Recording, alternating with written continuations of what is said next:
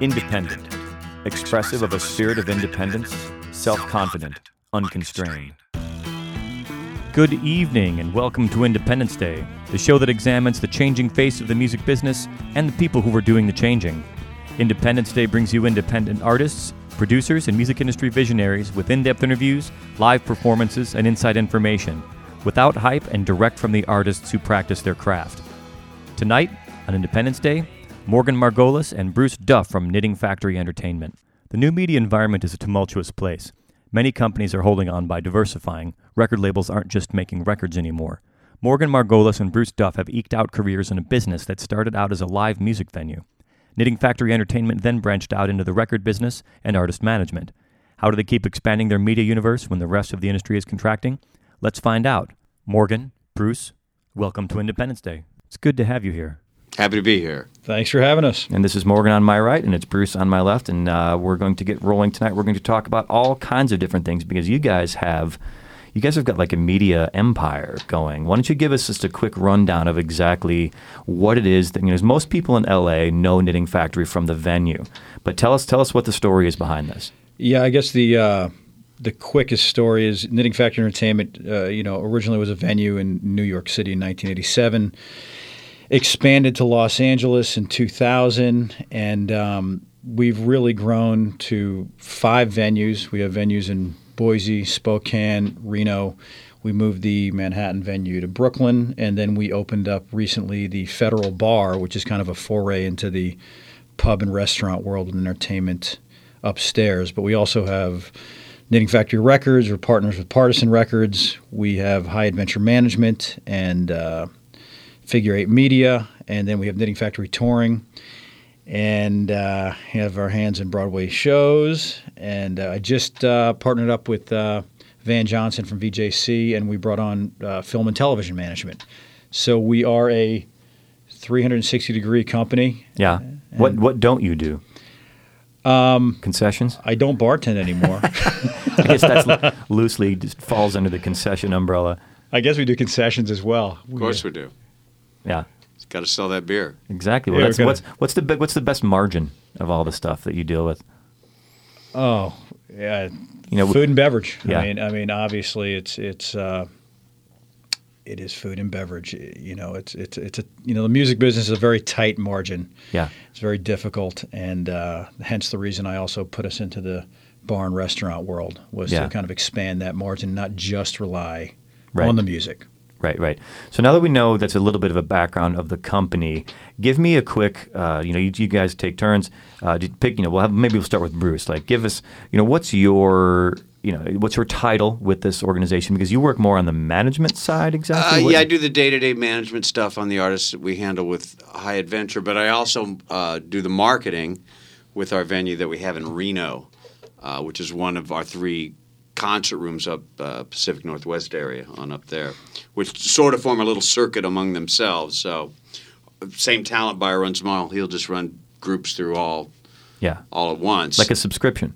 Kind of, and uh, so that's turned into a real handy thing, and uh, all the clubs are doing real well. So that's a that's an equal portion of what we do and what I do. Um, so that's it, combination of marketing and, and management. Yeah, and how did you get started with Knitting Factory? Well, uh, back in the day, I was actually DJing uh, when the club was on on Hollywood Boulevard. I was DJing maybe two, three nights a week, and uh, that was through the booking agent, just kind of like supplementing the music that was going on.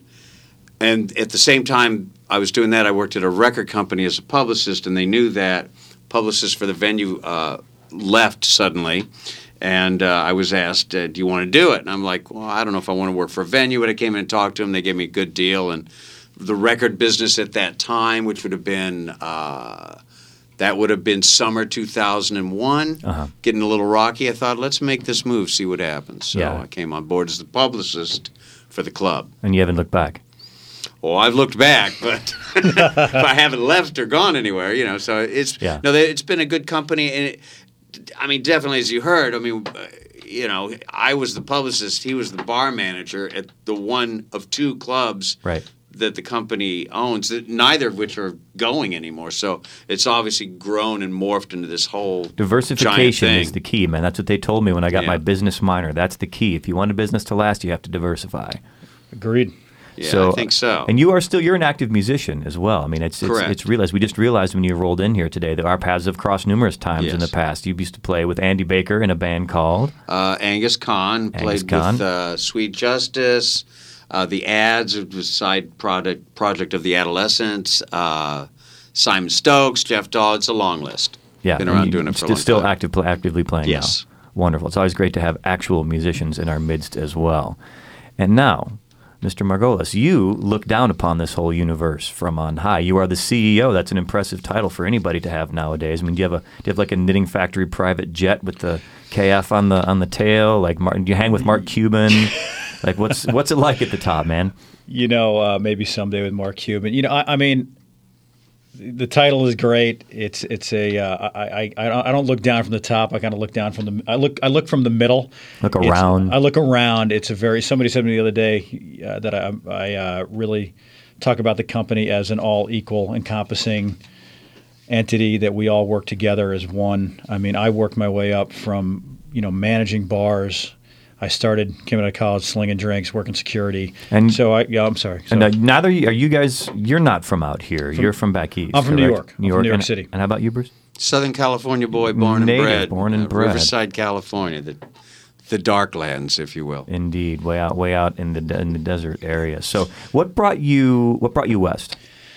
I mean, I was an actor. I mean, I come from an acting family. I don't know if you know that. My, both my parents are actors. My father's a well-known character actor, Mark Margolis, and I, uh, I was, you know, leaning towards uh, continuing my acting career. I came out here, and as most actors, I was running bars, and uh, I kind of strayed from that path as the years went on, and stuck my hands deeper into management, and. Uh, moved on up through the company, and Knitting Factory has been a great company, and um, you know went from uh, you know went from bar manager to GM to VP West to v- VP of National to the CEO over a certain amount of time, Climbing that ladder, man. climbing the ladder, and uh, you know I guess there'll always be a piece of me that is uh, an actor, and that's Yeah. why I brought on acting and, and uh, film and television management because my hands are back in that. Yeah. So, you know, with Knitting Factory being as diversified as it is, like how many people, I mean, you know, you're looking around at these people. We won't say that you're looking down upon them, but like how many people are under your direct supervision? You know, if you don't count, I mean, there's probably 300 in the company. If we're Uh-huh. talking bartender, security, cocktail, if we went down, but you know, probably in the executive position, say there's probably another 12 or 13. Uh-huh. But there's it's divisionally that I'm I'm looking at different. Talk, you know, diversification is which I what I believe in wholeheartedly, and and it's label management, venues, touring, and I'm overseeing all of those divisions, which Uh-huh. can get very uh, tiring and exciting at times. It's all different revenue streams. A record label Right. is a much different world than when I'm looking at a at a venue or looking at a bar. It's a much e- Yeah. easier world to look at venues and bars than it is to look at a record label.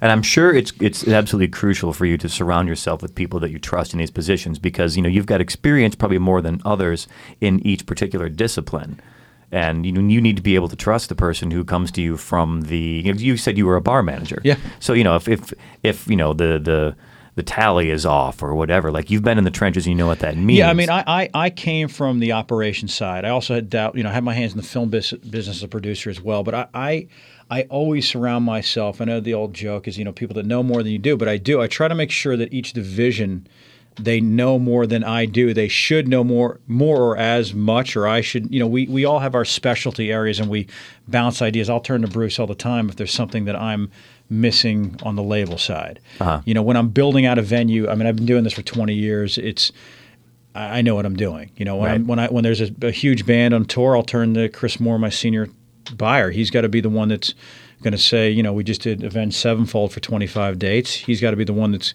going to show me the revenue stream. I'm going to look at it. We're going to decide together. Um, but I've been doing it long enough where I have a real good handle on what's going on. But Yeah, yeah. you have to have really good people. And uh, you know, one of the things we'll kind of be bouncing around as we talked about the different aspects of what you guys do today.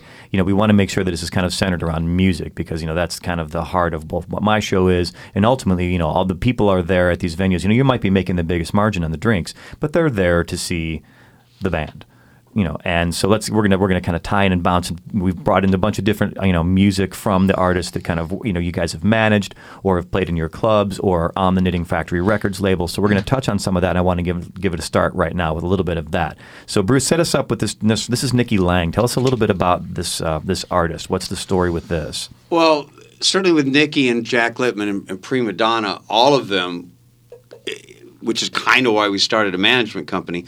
We saw them all for the first time at the Knitting Factory. Uh-huh. So you know, you know, it's perfect. You have the artists coming to you because you have a venue, so you're seeing great people all the right. time. Some stand out a little bit more than others. Uh, Morgan actually found Nikki, and uh, a singer songwriter, very young, uh, been playing since she was 11, actually, and uh, good guitar player, good band leader, and just constantly growing and developing. And uh, you know, some of these girls singer songwriters, it's kind of hard to differentiate among them. But I think she's sort of found her own niche, especially with her youth and kind of uh, in a way talking to other kids her age just about you know right. her life. The stuff that they talk about. And, and musically it's it's uh, pretty creative. And what is now de- uh, define this for me. Is she on your label? Is she managed by you? You manage her. Okay. Yeah. Okay, so is she associated with a particular label? I mean, she's is he, well, I guess the bottom line is, you know, it, that can be extrapolated as who's bankrolling her for these these sessions and this record. You're managing her, but like who's providing capital? Do we well, know? It, Does anybody know? Uh, well, we, will, uh, we'll will. have to uh, uh, go to a commercial. No, defer we, to we, your lawyers. No, we. Um, there's a combination, honestly, of us, her family, herself. I mean, in terms Okay. of on the management side, because we are, she's not on our label. I'm not saying she wouldn't be on our label. I mean, Right. we're looking for a major label for her. There's certain artists that we have on KF Records and certain on Partisan. But when it comes to like a tour or a show, I mean, we kind of get together and we go, okay, what's this going to cost? And you know, a lot of it we bankroll, a lot of it her folks bankroll. Right. So I mean, it's a, it's an equal. It depends on what the yeah, the, opportunity. The model, the model has changed. Like the Uh, the way it used to be yes. is not the way it's done now. Like now, I mean, you almost you have to draw on different. I hate to say revenue streams. That sounds so business school Yeah. speak, but you have to draw on different resources to find investment capital to even put a record out. I mean, I can speak from personal experience in that regard. You know, you've got uh, what's the website? A Kickstarter. People, a lot of people are using Kickstarter to start their record. Have you heard of this whole Oh process? yeah, I actually, it's it's it's funny you say that. We can stray away, but I looked at somebody's investment package on a bar the other day, and part of their investment was from Kickstarter. Yeah. I mean they're using it. yeah, I should get those guys in here. Or I'll girls. tell you a quick story just That- so there- that's real where at. fast on this on this topic. Um, one of the uh, former GMs of the club and I were on the phone one day, and it happened to be a day we had uh, one of these shows in the main stage of the Knitting Factory with like seven bands, and they were all on either Epitaph or Vagrant or you know the bigger independent punk labels. They all had brand new backlines of the fanciest amps and biggest drums. They all had their own van, 15 passenger van. They all had their own trailer. And we couldn't park them all. Yeah. We didn't have space to park them. And I'm just like on the phone with this guy. I go, okay, I know these labels and they're making money, but I just don't think they're bankrolling all these bands to this limit. Where is the money coming from? His answer was direct, and I think it's true. Mom and dad are the new record companies Yeah. post 2000. And For- I well, think for it's younger a lot bands. of truth in that. Yeah, for younger bands. I mean, for older bands, it's credit cards.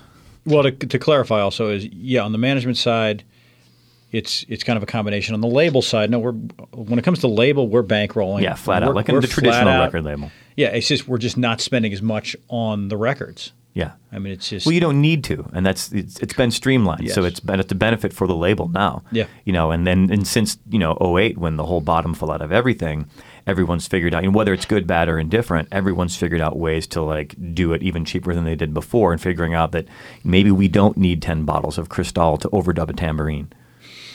You know, maybe not. Anyway, let's let's leave that where it is. We'll come back and talk with you guys in just a second. I want to get some music rolling for you. This is Nikki Lang, who does work with the Knitting Factory umbrella. This is from her. What do you know the name of this record? I don't have the copy in here. It's in the other room. Do you guys Feel know? Be- better. Feel better. Feel better. And this is like an EP, right? Yes, sir. You, know, you guys said her her full length record is at some point forthcoming, but this is an EP. this ready is to the go in the first studio. exactly. This is the first track from Nikki Lang on her EP. This is Bros Before Hoes on Independent's Day.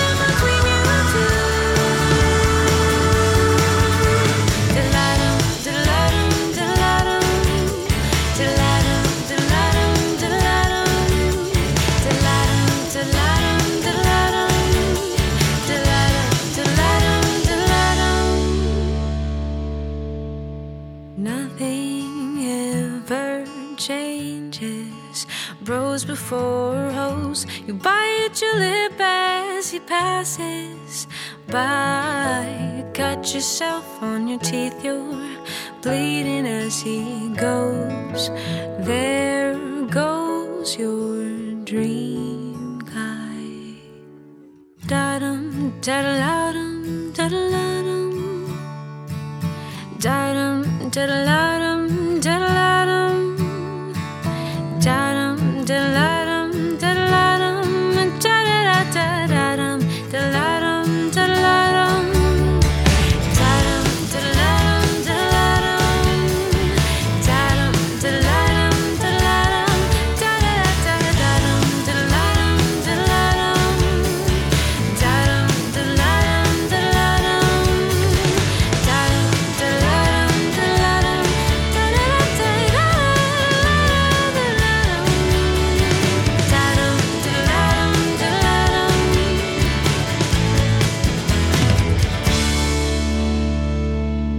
Nikki Lang on Independent's Day. My name is Joe Armstrong. I am with you this Wednesday and every Wednesday, 7 p.m. here on Lancer Radio. You can also check us out on the interwebs. We are www.joearmstrong.com slash ID, and that's a capital ID for Independent's Day. It sounds like a mouthful, but it's pretty easy to follow. Also, we're on the Facebooks and the Twitters and all that kind of stuff. We're pretty easy to find. Every week, we bring you the finest music around Los Angeles, also music industry visionaries, people who we can talk about the way the business has changed, and it has changed. Tonight, we have in the studio with us live, we have Morgan Margolis and Bruce Duff from Knitting Factory Entertainment, which is a, a small fiefdom you guys have got going on over there in Hollywood. Welcome again, gentlemen. Thank you very much. Thanks again for having us. Ah, that sounds a lot better. We did a couple little little mic tweaking while you guys were off, uh, while you guys were listening to Miss Miss. I guess it'd be Miss Lang. She's 19 years old. Uh, we're not in Kentucky, so it is Miss Lang. Uh, Bros Before Hoes, that from her EP. And so well, let's see. We've, we talked about the Knitting Factory. Let's talk about the venue because that's how I first heard of Knitting Factory. Now the venue is was three. It was like three in one. Yeah, the original Knitting Factory in Hollywood had a had three rooms. Had a uh, the alternate lounge, which is about a 60 cap room. Then we had the front lounge, which was a 300 cap room, and then we had the main stage, which was a 600 cap room. And originally, when we opened that venue, the front room was supposed to be just a restaurant, and it wasn't working as a restaurant, so we put a stage in. And so we would have, you know, uh, three to seven bands a night in each room running simultaneous seven nights a week, almost the entire year, with different, you could have hip hop, rock, and country all running at the same time. Yeah. So Did was- you now? Did you have an in-house? Like you must have had a booking staff then of Yeah, people we- to do this because I mean, it seems like that would be a Herculean task for one person to handle. Usually two people. Yeah, Yeah, I mean, GM, talent buyer, uh, production manager, um, events planner, accounting. I mean, we were all because we all came. I mean, Bruce and I came out of that. Uh, it, it's a great training ground. We came out of there together, and it was uh, talk about fiefdom. It is uh, if you can run the knitting factory, work there, and handle it. It it's pretty um, a, massive uh, instructional booklet on. Um, you know, Yeah. multiple venues in one one space. yeah. I mean, it sounds. I mean, in, in one respect, it sounds like Kevin, like one venue where you've got more than one thing going on at a time. Kind of cool, you know, a unique idea. But like having worked in the industry as much as I have, it also sounds like the seventh level of hell, having that much going on at one time, and all those musicians to have to keep track of at one time. I'm a musician. I wouldn't want to have to keep track of ten of me. I would leave the seventh uh, level of hell to Bruce Duff because he was he was the production, production manager, manager. at that Bruce, point. speak to us about Dante and the seventh level. of you know, it, it, if you have a good staff, it's not so bad. It's a lot of it's just a matter of getting organized in advance. It's it's not that big of a deal. Um, the funny thing about it was uh, because of the way shows were booked. You know, you're trying to meet this amount of money uh, for you know whatever anyone's guarantee is. So therefore, you couldn't like, oh, I'm in this show. I think I'll walk over here and see. I mean, I could, but uh, the person off the street couldn't. I always thought that was kind of a missed opportunity. But business wise, there really was no way Right. to make that happen unless it was a festival in which all three rooms were working together, anyways, and those Yeah. were a lot of fun. Yeah, I mean, on that, I, I think some of the best times we ever had at the Knit was when you could open up the entire venue to a thousand people and Yeah. have the same genre, have like It's three- like a mini South by Southwest almost. We Yeah, absolutely. You know, you'd have uh, you know like three floors of ska. We called it because it came out of New York, and sometimes it would be alternating seven o'clock, seven thirty, eight o'clock, and then Yeah. round robin, and that's when it would felt good. It's pretty Yeah. cool.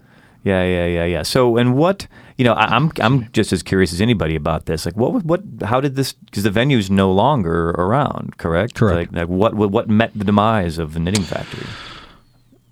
Wow, that's a. Are you- are do you we at- have how are many you at lib- hours are do we liberty have? no, say? I'm at liberty. To, I mean, I'm the one who who had all the battles. You could Google it and see the the war. Um, you know, it was in a way it was ahead of its time when when the venue came out. It was a very difficult location. I mean, we were in High a very, overhead.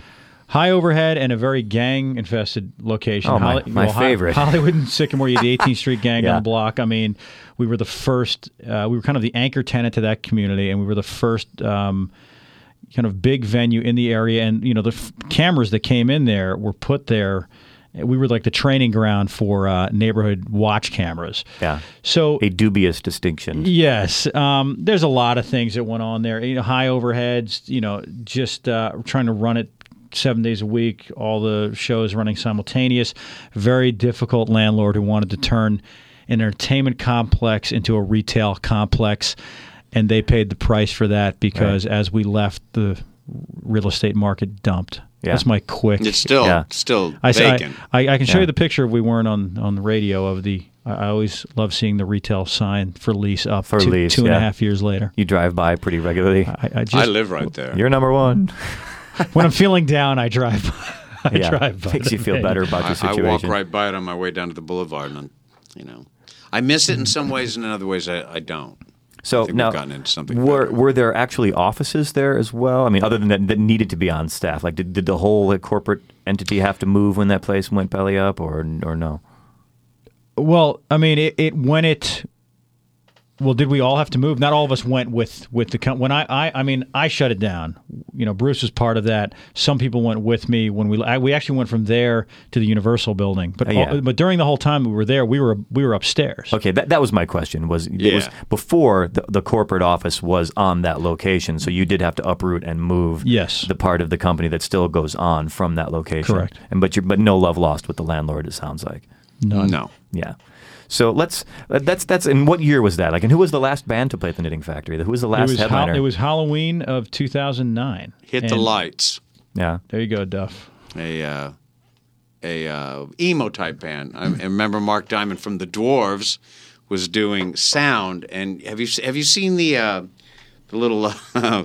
Uh, it's an online thing where you can uh, each key of your computer can become a, uh line, a vocal line from uh, "Running with the Devil" by yes. Van Halen. Yes. So every time he had that hooked up, so every time he's not going to get fired. It's the last night we're running.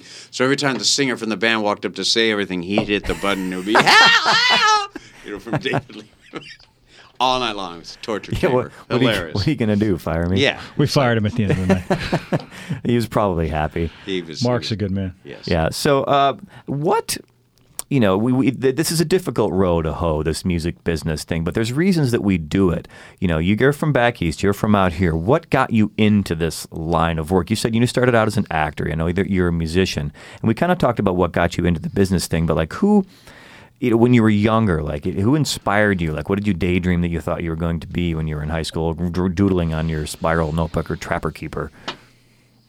I've stymied them. Well, if you want me to go first, uh, I was in a out right out of college. I was in a band uh, back in the '70s. There was something like the Tubes, and we made the rounds. Were seen by every major label and the whole bit. that was kind of where I was, and eventually moved here. Was I played in 45 Grave, who were quite a popular band. And uh, when I got fired from 45 Grave for a lot of reasons, there was nothing for me to do. I had no job. I had nothing lined up. And also, sort of along the same time, I'd, I'd begun writing for magazines. And I found a job uh, as an editor of a magazine, which led to a job in publicity. And I ended up working for a publicity firm that was across the street from the, uh, the Roxy in the 9000 building. Did that for about six years and then went to a record label that was one of my clients and did that for a decade. That was Triple X Records and went from there to the Knitting Factory. I've only had three music industry jobs and that's kind of how I got it. I sort of got into it by accident because uh, I was working in a guitar store as a teenager and a guy came in that I knew and offered me a job as an editor of a rock magazine he was starting. I had no experience in uh, publications at all. Didn't even know how they were put together. And that was back in the day when they were actually physically put together. It wasn't Yeah. done on computer yet. Yeah. And uh, so all those things kind of fed together. A lot of accidents. Yeah, I've- happy accidents. Yeah, I've been, you know, if an opportunity comes along, you might as well at least look at it and Yeah. see what it does. And you, Morgan? circuitous route to the music industry. I mean, I, I mean, like I said, I, I was in the acting world, but I started as a musician as a kid. I mean, I, I had uh, I had uh, been a trombone player, and I was trying to get into music and art, and I bombed my audition. Ended up in performing arts. My like I said, my parents were actors, so they were like, "Well, why don't you try for the acting side?" So I auditioned and got in Yeah. that way, and then. Um, I kind of had my hands away from music for a long time. I was a big music fan, you know, uh, growing up in the '70s with Black Sabbath and all the, you know, Led Zeppelin and so forth. And then uh, got out of college and um, worked at a lot of bars and restaurants. And then when I came to LA in the early '90s, I got back into the music scene when I um, worked uh, as one of the managers at, at Luna Park on Robertson, kind of the one of the small venues on the west side, and uh, that's really what got me back into the music industry on the venue side. Uh-huh. And that'd be the you know where it went from there is my hands were just back in the venue side, and then I just started to work through the venues. But I've always been a, a music fan, but I've always been an arts fan. I'm, a, I, I mean, I come from an arts family, uncles and fathers and mothers Yeah. and grandparents, all artists and musicians. And you know, uh, as a kid, my parents were around Bob Dylan and, and Crosby, Stills and Nash up in Woodstock, and there that's a whole other freaky story. But Yeah. I was always around it, so somehow. At a very high level, it sounds like, not just like you know the local cover band. No, I mean, like when I look back, you know, Ad Rock, you know, Adam Horovitz from the Beastie Boys is a buddy of mine from elementary and junior high. You know, I remember laughing when he used to get, uh, they used to, their goal was to get booed off stage. So, Yeah. you know, we, we, um, high level, but it, it was, a, you know, as a kid, you're not paying much attention Yeah. to it. So I always knew I'd be in the arts somehow. Yeah. I just wasn't sure how it, And let's keep this answer short. And I have another question here because I want to get back to some music here in just a second. But you know, with this, you know, music is kind of an orthodox path. Like when looking back at your folks, were your were your folks encouraging of you guys in general, like in your particular families, or were they like, "Don't do that"? Um, my parents have always been encouraging, so I, I can make that very short. They, as long as whatever you do, I mean, the old they were whatever you do, as long as you're happy at it, I can leave it at that. I mean, It's a beautiful thing. It's great. It's good to have supportive parents. And you, sir? My father actually had been a drummer and a singer in a swing band, and it wasn't until he became very ill that I found out some of the things that had gone wrong with that and why he was very uh, negative about me become following a, a music path. However, at a certain point, they threw in the towel and said, "Well, I- he's going to do it. Let's be supportive." So. Yeah. Yeah, you yeah. know, and then certainly when I got a job in the music business, Yeah. well, he's got a paycheck with it. That's pretty good. So, Yeah, you know. exactly. As long, as long as you're getting paid, man. Yeah, As long as getting paid, parents love it. as long as you don't live in a box. So this is another artist that's associated with you guys. This is Jack Littman, and I was checking this out when you guys sent it over in the like little pre-production pack, and he kind of he strikes me as kind of a little bit of cake and a little bit of uh, what else did we talk about before? A little bit of he's kind of a kind of cross. chameleon. Yeah, I mean, when I uh, first saw Jack, I was, I was. Tr- what, what's great about Jack is you can't really put him in the box, but I, I kind of always think of Nick Cave, Elvis Costello, although, although he's gone kind of electronica. And Little you- David Gray, Little Neil thing. Young. Little Yeah, He's in there too. yeah, yeah. He's a lot of these. It's it's like a bet kind of thing, but somehow it comes off differently. You know, it's like a whole amalgam of different influences that kind of make up what he does. And this is a track from his. This is his second record. Yeah, this is the mixtape, right? Uh, Which, Yes, which, tra- yes, which track? mixed- is. This, this? this track's called "Sinking Ship." That's mixtape. This is track two from "Sinking Ship" from Jack Littman on Independent's Day.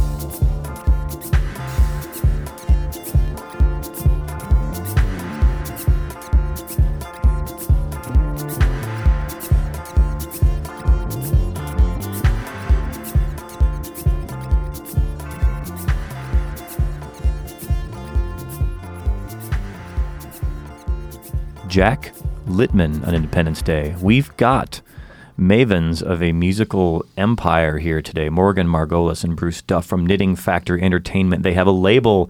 They had a venue, but they still manage venues. They book for venues in other cities. You said Tahoe and where? Where else? All over. No, we own we uh, own venues. You own venues, even better. Yeah, we own venues in uh, Boise, Spokane, Reno, Brooklyn, L.A., and then we are we book into a lot of venues. You know, in ter- you know arenas and venues. But Missoula, Montana, the Wilma Theater, the Warsaw Theater in Brooklyn.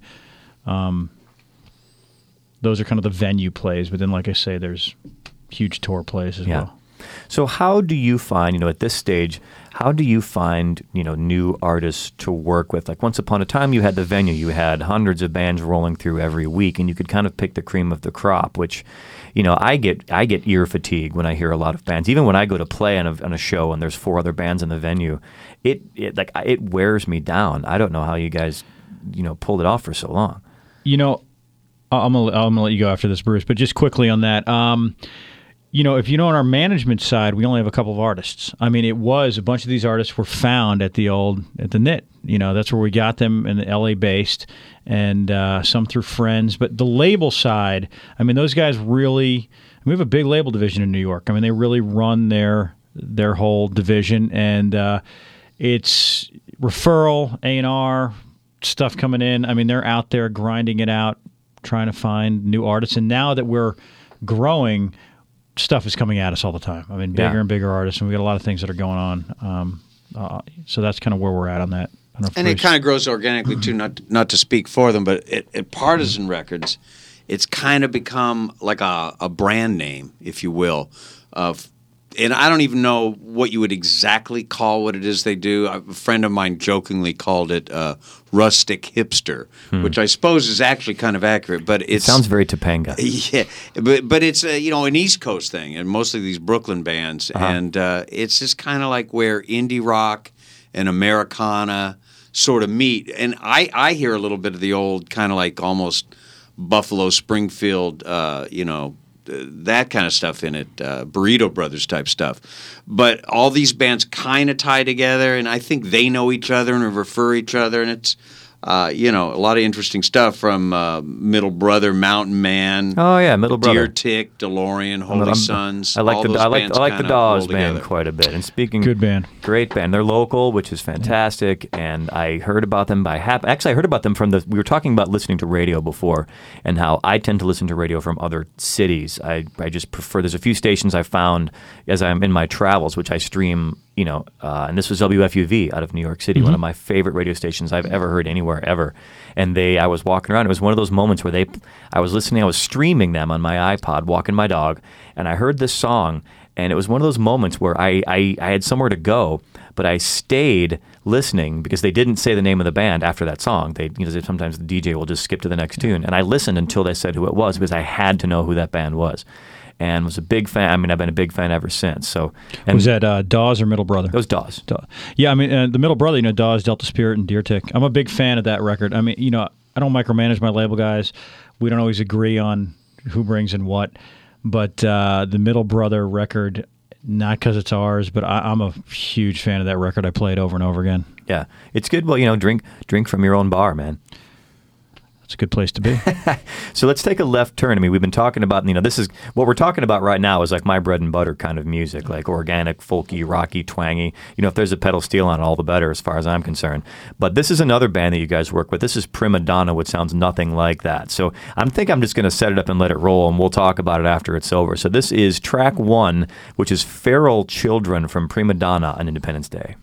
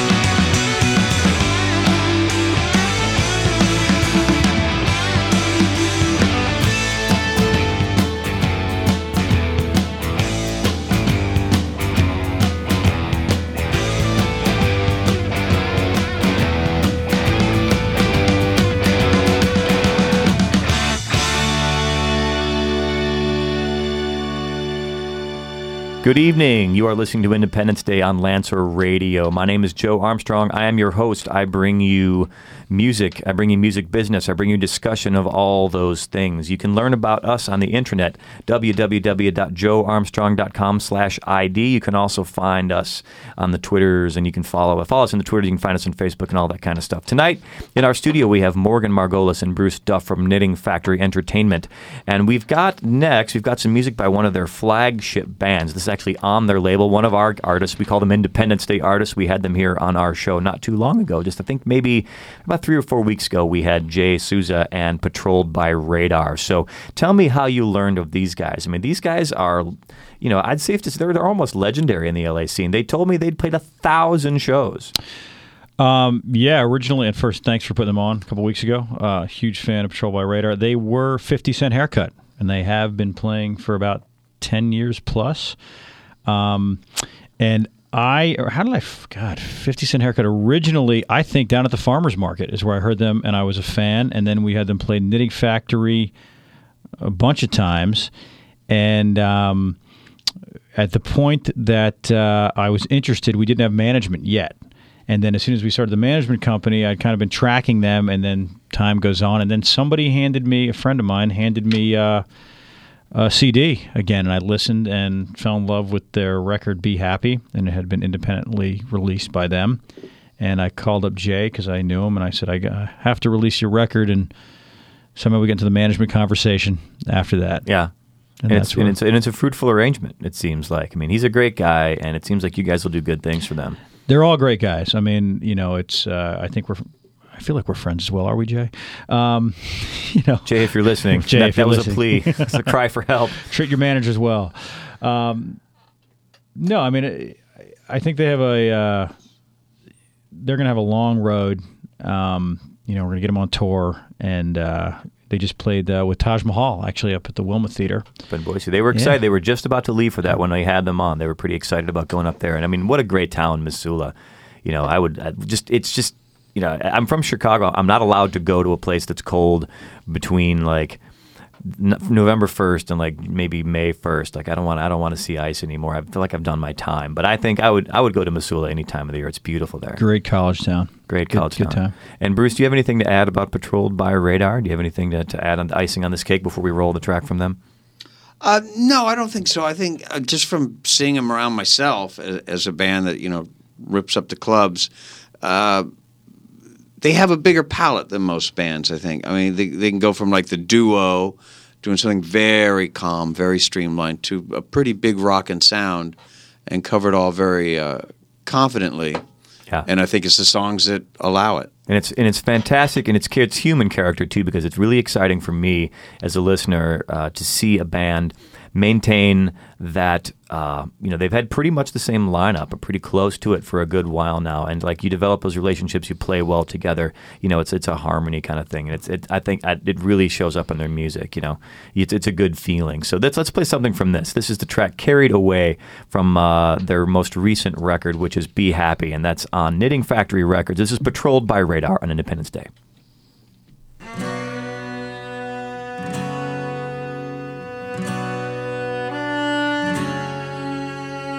Felines wailing in a pre-dawn exercise.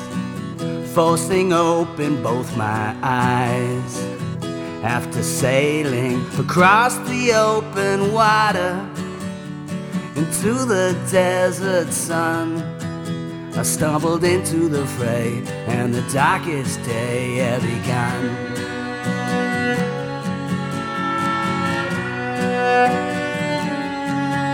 I wouldn't wanna be the president, don't wanna be the pope. I need finances and residence, allowances for dope. In this one time exciting offer, consolidated all my dreams into one. I stumbled into the fray, and the darkest day had begun. I know it's all the same to you.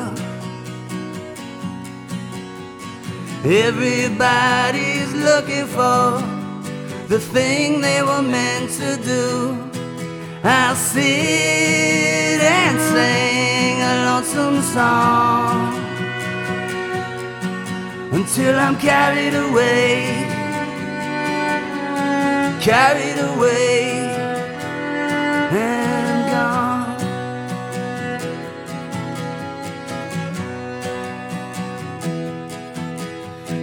In a one-time exciting offer, consolidated all my dreams into one. I stumbled into the fray, and the darkest day had begun. I know it's all the same to you. Everyone is looking for the thing they were meant to do. I'll sit and sing a lonesome song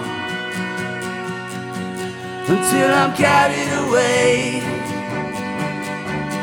carried away, until I'm carried away, carried away and gone.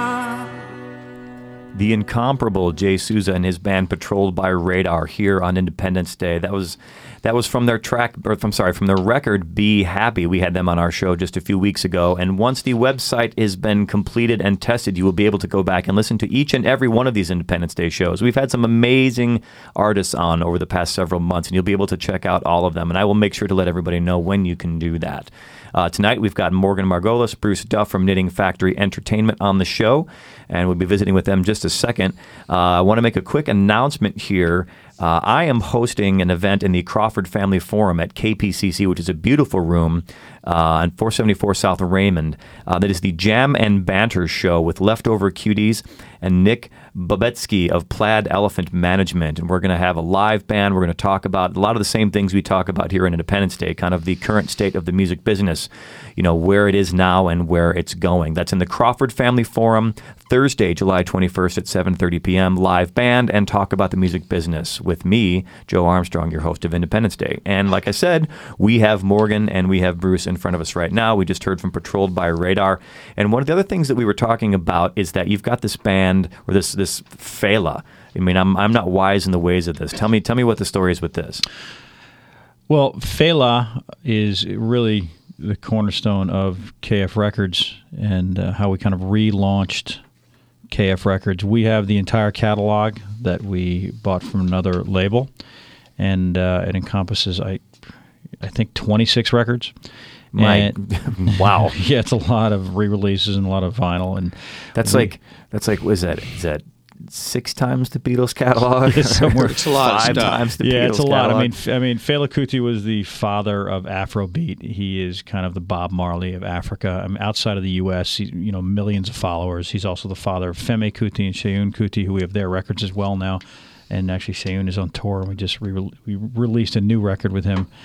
Um, we got involved. One of the investors in our company was a Fela fan, and we got involved that way. And then we, be, you know, became one of the producers on the Broadway show, uh, Fela on Broadway. Okay. Let's uh, let's hear a little bit of this. We'll we'll come back and we'll talk about it in just a second. So this is from Fela, which is an artist that is on it's on the Knitting Factory label. Knitting Factory he's the- Records, He's the, correct. the the kingpin of Fela of uh, excuse me of Knitting Factory Records. Fela on Independent's Day. Let's roll with this.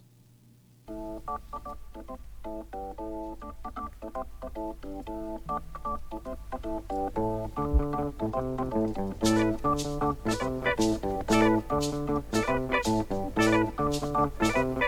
you.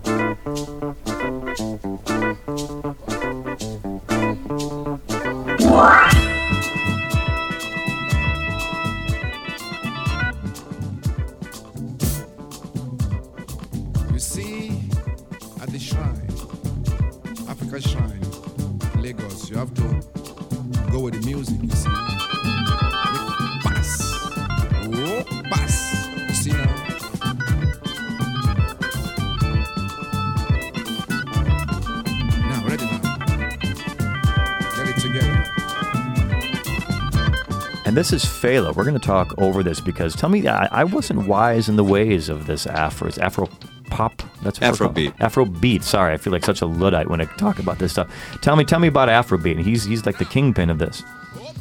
Were you going on Afrobeat? Uh, Yeah, you know, it kind of started early, early 70s, late 60s, uh, as far as him taking off and kind of starting his own thing. A big band, in a way, sort of influenced by James Brown and funk and soul and kind of one chord jamming, pulsating rhythm music, but with an Af- more of an African type infused beat. Plus, Fela, uh, you know, was a freedom fighter in an even more over the top way than say uh, Bob Marley. Uh-huh. He's- and he's from definitely where- he's from where in Africa is he from? Nigeria. And polarized his country and his you know his fellow citizens against the government, against the police, uh, raids on the compound, 28 wives. I mean, I'm just hitting a few touchstones. It's a crazy story, and uh, you know, it, he's it's a one of a kind, completely unique, unbelievable tale. And Knitting Factory owns his catalog. That's correct. So, and now, I mean, is he is he like a legacy artist? I mean, is he still garner a significant amount of sales? Well, in the U.S., it's you know never going to be what it is in in Europe, you know, worldwide, Asia. Um, but he's starting. You know, when we had the Broadway show going, the sales were really moving along. The, the show's closed, and hopefully, while the show is uh, touring worldwide, uh, sales will you know pick up again. Yeah, and you were telling me before the. Tell me about the Broadway show. Like that seems like a whole different animal to get involved with because they've got their own infrastructure. Yeah, I mean, we were involved as producers. I mean, we did a lot of the marketing and a lot of hands-on stuff. But you know, uh, you know, as a financial backing and um, you know, just getting getting Factory E-Blast and backing it and pushing the music. But yeah, Will Smith and Jay Z were producers as well. Um, took it took eleven Tony nominations, and um, it's a tremendous show. I mean, it was really tough show to sell on Broadway. You know, Yeah. uh, you know, uh, it's uh, Americans have strange musical taste. I mean, even as compared to Canadians, I think. I mean, I've, I've been a big fan of a lot of Canadian bands over the years. I, I don't know if it's just that they're op- more open minded or what, or it's just that we're so used to being told what to listen to by the powers that be.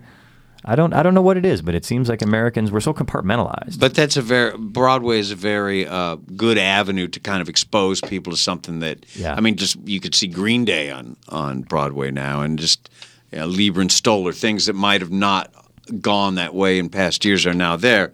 Certainly, Fela fits into that too. Uh, and and I think as that show moves around the country, moves around the world, probably become a movie at some point.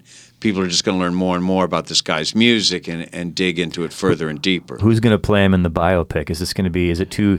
Is it too? Is he too? Is, is Forest Whitaker too big to play this guy, or is this going to be there, more? there is a biopic on the table. Yeah? I, I can't really say who's going to play him at this point, but it, but it is. I've stumbled across the truth. we, haven't no, we? we're not. uh, Honestly, as Knitting Factory, we're not involved in the biopic. I mean, I'm Yeah. sure we'll be involved in the music. Looking forward to the licensing on that, but it's. Yeah. Uh, I think it'll be a tremendous. Uh, yeah, who's uh, what's his name? Like uh, I'm, I'm blocking who can't who can't play because he's been in uh, already enough biopics. Oh, who played Ray Charles? Yeah, it won't be him. No, um, who's in Ocean's Eleven and uh, all the uh, what's the, what's that actor? I'm blocking him right now. Anyway, I, to me, I, I get him confused with Tim Meadows, but from Saturday Night Live, but it's not the same guy. It's, no, uh, it's not. But it's It's the guy from In Living Color, Jamie. No, no, no, not no, Jamie, Jamie Foxx, Foxx but is the one who played talking Ray about Charles. Ocean- We're talking Ocean's about the Ocean's Eleven guy. Come on, Victor, help us out.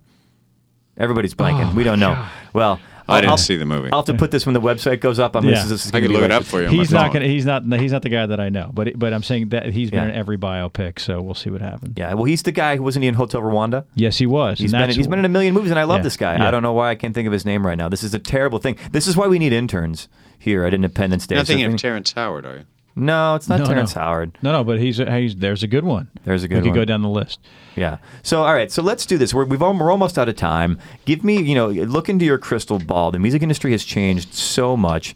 Tell me where we're going. Like what's you know where. Hell in a handbasket. Yeah. th- well, that's that's a, that's a valid answer. Chicken Where- what's farming. going on? Chicken farming. Where are we going? Uh, it's nice that I think the cornerstone of our business, although we're into everything, is that it's it's live music. Because no matter what happens, and who knows what's going to happen, human beings still like to go somewhere and see other human beings actually stand on a stage and make music happen. You can't put that on an iPod. And it's that's something that's always going to be of value. Uh-huh. And people are still. I mean, obviously, you guys have got this business. It's the cornerstone. People are still willing to pay. Yeah, Yeah. I mean the key the key is that for us in this in this business, I mean obviously you see uh, you know executives fleeing all the labels that uh, you know like uh, you know flees from a dog, but it, it's we have to keep costs down and um, be very careful about you know everybody in the in I can speak for our company, you know we're Bruce's management and marketing. I mean we all have our hands in numerous areas. You cannot overspend. I mean, and, and the reality is that the bands themselves, and that's why so many of them are on tour. It's their their their records are not selling the way they were. You know, you have a, a small echelon at the top that are pumping them out, but the rest are selling it as merch at the shows. And vinyl's big again. I mean, the Fela, thing, that's what we're talking about. thing. Fela. I mean, that's where we've had some hefty vinyl sales. I mean, that's where the audiophiles are coming out. But uh, you know, us as since we we work across the board with you know touring and so forth. I mean, we see the amount of acts that are on tour because they're not selling you know their, their records. So I think we just have to be very smart about who's on our labels and um, keep the cost down and pick the right music. And I think you know everybody in our team uh, has has a good ear. Now, when you, you know, because you know you're you're working with these artists on your label, when they do internet sales, like is, is there same kind of deal in terms of your cut as the label, or how does that? Yeah, so it it's essentially, essentially the our, same our thing. li- I mean, our deals are really straightforward. You know, I, I um, it's not uh, like an abacus. Uh, I, I laugh at some of the old spreadsheets that I'm looking at with sound scans and the way the financials are put, to, especially coming from the operations side originally. So when I look at a label breakout, I it's it's even even the guys in the label can't break it out after Byzantine is what the word that is. I think. Byzantine is a good word. Um, Bruce, I'll turn to Bruce sometimes. Say, yeah, Gets a bit complicated. it gets ridiculous. So, I our deals are kept very simple, and we're not raking the artists over the coals. Yeah. So, and what's the future for Knitting Factory? What are you guys up to next? What's the what's the? You've diversified so much already. Look, what else can you get your hands into? Where where's the company I going? I said it: chicken farming, laundromats, and no. Uh, where's the company going? Um, you know, we've expanded a great deal over the last couple of years. I mean, right now, you know, I, I am looking at a couple different things. Like I said, we just brought on film and television um, management, and that's not just for actors and producers and writers. It's also to get our music as licensing into into the movies because there's another. Where's the area? That's the other area, licensing and Yeah. publishing. With an infinite number of channels, all those shows need music. Yes, they do. But they all don't pay yet. Yes. You know, I, I think to um, keep a very stable, happy, um, maturing company, and uh, to hold our own in the markets that we're in right now. You know, all Yeah. all those tertiary markets, and to just you know, the economy's been, been very tough, and uh, to just you know keep one step ahead. That's really, you know, that's really what I'm trying to do, and to keep diversifying. If we're going to get our hands in something else, then, you know, I always believe that each unit should be able to handle its own overhead. Yeah, and I'm and who knows what's next? I'm sure something else is coming down the pike. I mean, Google Google wasn't Google ten years ago. I mean, it's look at them now. Look at Facebook. Didn't even exist. Yeah, Didn't yeah, even we, we got a couple things going on I can't bring up on the air. I got, Yeah, you know, we, again- got, we got our hands in there. t- talk to the lawyers. Talk to the lawyers. I don't like, uh, there's something else in there. I do not like talking to lawyers. Yeah, I was, that's what I, I say it often though, man. I wish I wish I. I mean, I'm not sure if I've got the constitution for it, but boy, do I wish I'd gone to law school. I see uh, a friend of mine gets bills sometimes four hundred and fifty dollars an hour, and I am not at will to say what Four I fifty. w- That's pretty good. I would. Be, I am not at will to say what I would personally do for four hundred and fifty dollars an hour. It is probably obscene. I have So- I have dealt with a massive amount of legal where I sit, and uh, I still sometimes think that I was there was that was a part of me at one point I was going to go to law school that I should just go to like some online law school just to have the degree because I deal Yeah. with it. You know? Yeah, indeed. So let's let's end on a slightly lighter note. That was a, that kind of a little jolt. like a- that was like a jolt of reality there at the end, which is you know we, we got into music because we love music and because it's music is life. So uh, one thing I try to do every week on Independent's Day is tie in the end of the interview music to something that has to do with my guests here today, and I send out the same question every week: What did you listen to growing up? Like what totally got you off on music growing up, or what what song or artist do you listen to that you might be embarrassed that you do?